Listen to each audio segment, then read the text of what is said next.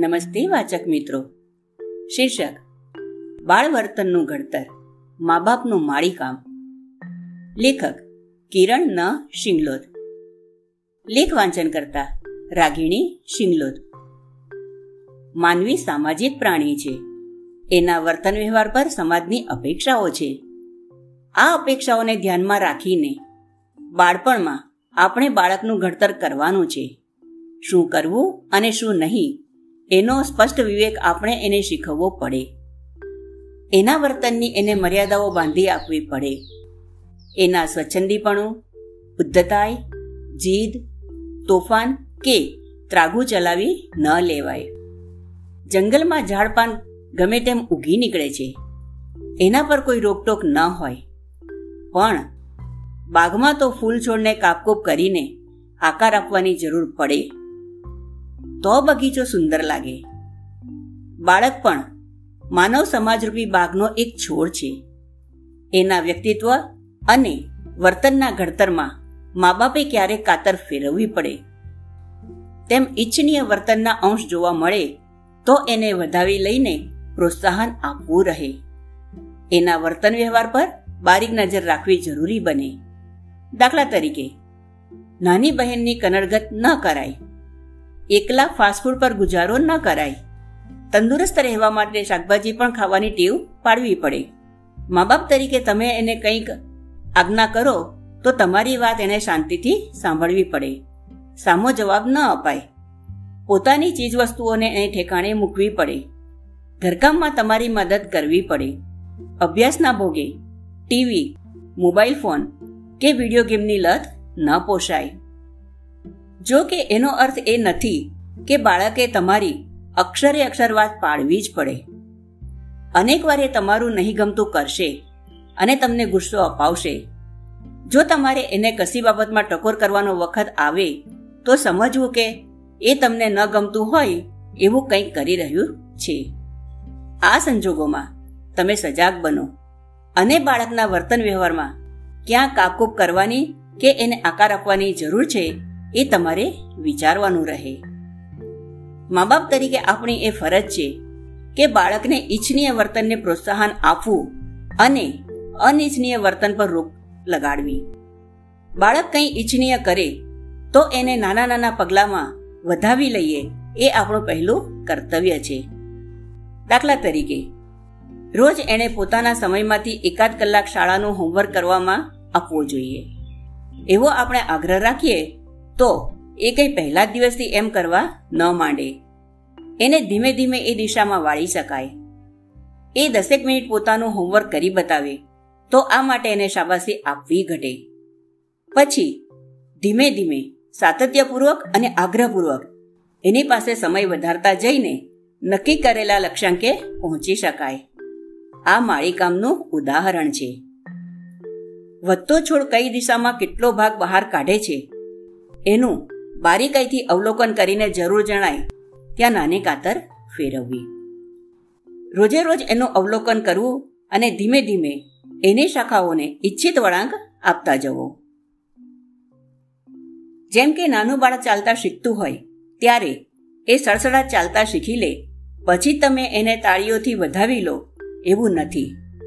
શરૂઆતમાં તો એના એક ડગુમગુ પગલાંને પણ તમે વાહ વાહ વાહ વાહ કરીને પ્રોત્સાહન પૂરું પાડો એવું તમારી પાસે અપેક્ષિત છે. એ મમ્મી શબ્દ બોલતું થાય એ પહેલા એના કંઠમાંથી માત્ર ત્રુટક તૂટક મ મ મ શબ્દો નીકળે એને પણ શાબાશી આપતા જાઓ. ત્યારે કદી કે આખો મમ્મી શબ્દ બોલતું થશે. જો કે બાળકના ઈચ્છિત વર્તનનું ઘડતર એના ચાલતા અને બોલતા શીખવા જેટલું સરળ નથી.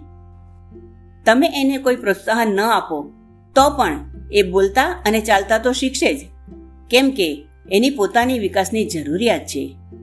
પણ ખરો પડકાર તો એને સમાજ અપેક્ષિત વર્તન વ્યવહારના માર્ગે વાળવાનો છે.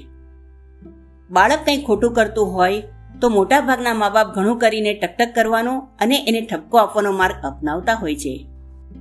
સતત ટકોર કરતા રહીએ તો બાળક કંટાળે અને તમે જે એની પાસે ન ઈચ્છો એ સામે ચાલીને કરી બતાવશે. આ સંજોગોમાં કાતરનું કામ માળીએ મર્યાદિત કરવું પડે. એને બદલે છોડની વધતી શાખાને આધાર આપીને મનગમતો આકાર આપવાનો અભિગમ વધારે કામયાબ નીવડે. તારું હોમવર્ક તે પૂરું નથી કર્યું. તારી ચીજવસ્તુઓ ઠેકાણે મૂક. ડાઇનિંગ ટેબલ પરથી તારી નાસ્તાની ખાલી પડેલી ડીશ ઉઠાવી લે. સખણો બેસ. મોબાઈલ છોડ અને વાંચવા બેસ. એવી ટીકાઓ સાંભળી સાંભળીને બાળકના કાન પાકી જાય. ટકોરો સાંભળી સાંભળીને કોઈ સુધરતું નથી. ઉલટું કંટાળી જાય એવું અવલોકન છે. તમે આજ્ઞા કરો તે નકામી જાય. સતત ટકોર કરતા રહો તો બાણ એની ધારેલી જગ્યાએ ન વાગે. બૂમબરાડા પાડો તો એકાદ વારે સાંભળે. બાકી પછી તો એની ધાર પણ નબળી પડી જાય.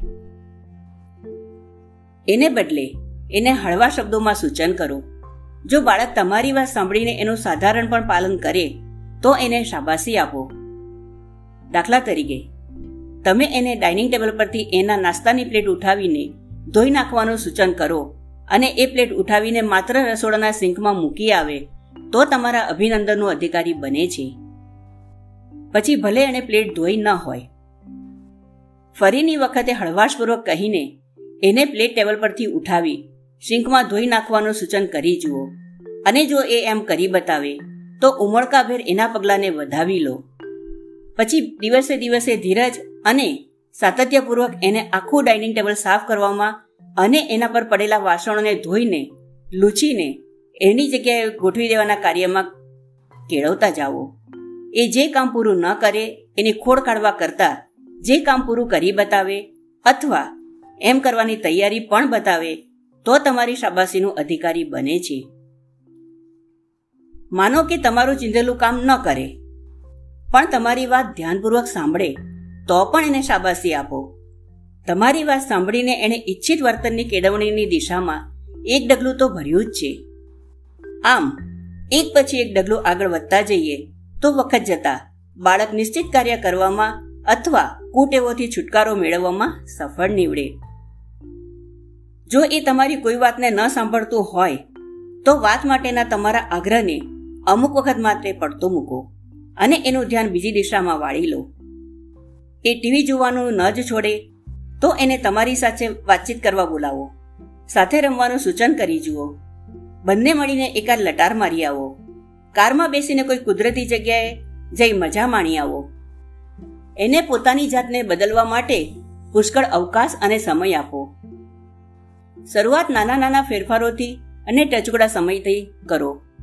પછી એમાં નાનો નાનો અંશ ઉમેરતા જાઓ. વર્તન બદલવાની દિશામાં એણે ભરેલું એક એક નાનું ડગલું વખત જતા એની વિરાટ ઉપલબ્ધિ બની રહેશે.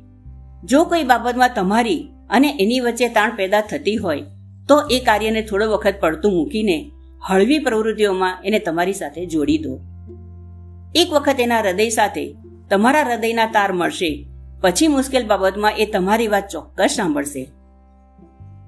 એણે સ્કૂલ જવા માટે વેળાસર તૈયાર થવાનું છે. સમરસર જમી લેવાનું છે. રોજનું હોમવર્ક રોજ પતાવી દેવાનું છે. ઘરની સાફ સફાઈ અને વ્યવસ્થા જાળવવામાં તમારી મદદ કરવાની છે. પોતાના ગમે તેમ કાઢીને નાખેલા કપડાં બરાબર ઠેકાણે મૂકવાના છે. રાત્રે સૂતા પહેલા બ્રશ કરવાની આદત પાડવાની છે. એના ભાઈ કે બહેન સાથે સહકાર અને સમજપૂર્વક વર્તવાનું છે. જમવામાં શાક લેવાનું છે. સૂતા પહેલા એક પ્યાલો દૂધ પીને પછી પથારીમાં પડવાનું છે. તમારી દરેક વાતને ધ્યાનપૂર્વક સાંભળીને એનું પાલન કરવાનું છે. તમારી એની પાસેથી ઘણી અપેક્ષાઓ છે. પણ આટલા બધા ફેરફારો કરવા માટે એને સમય જોઈશે. બધો જ બદલાવ કંઈ રાતોરાત આવી ન જાય. બાળકનું મગજ કોઈ પણ કામને નાના નાના ખંડોમાં વહેંચીને શીખવા ટેવાયેલું છે.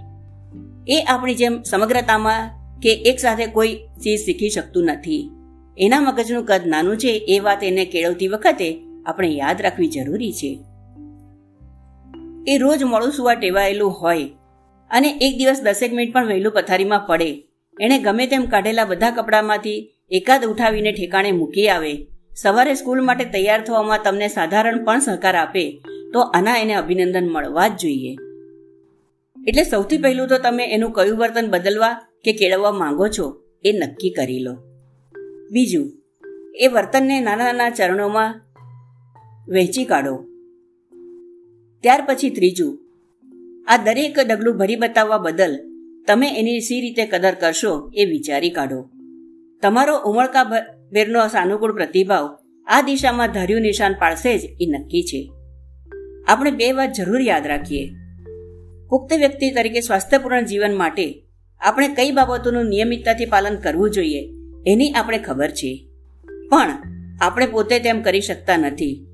શું ખાવું જોઈએ અને શું નહીં? તથા રોજ કેટલી કસરત કરવી જોઈએ એની આપણને જાણ છે. છતાં આપણામાંથી કેટલા આનું પાલન કરીએ છીએ? જાણવું અને કરવું એ બે બાબતમાં તફાવત છે. આ જ મુશ્કેલી બાળકની પણ છે. એણે શું કરવું જોઈએ અને શું નહીં? એની એને જાણ છે, પણ એ આપણી જેમ લાચાર બની જાય છે. આ લાચારી દૂર કરવા માટે એને મા બાપની સમજપૂર્વકની મદદ તેમજ પ્રોત્સાહનની જરૂર પડે છે. બીજી વાત એ છે કે સંગીતનો કોઈ અઘરો ટુકડો વગાડવાનો હોય તો એ રાતોરાત શીખી શકાતો નથી. અપાર ધીરજ અને ખંતપૂર્વક ઘણા દિવસે એને વગાડતા શીખી શકાય છે. બાળ વર્તનનું ઘડતર એ સંગીતની એક મુશ્કેલ અને અટપટી તરત જેવું છે. અસ્તુ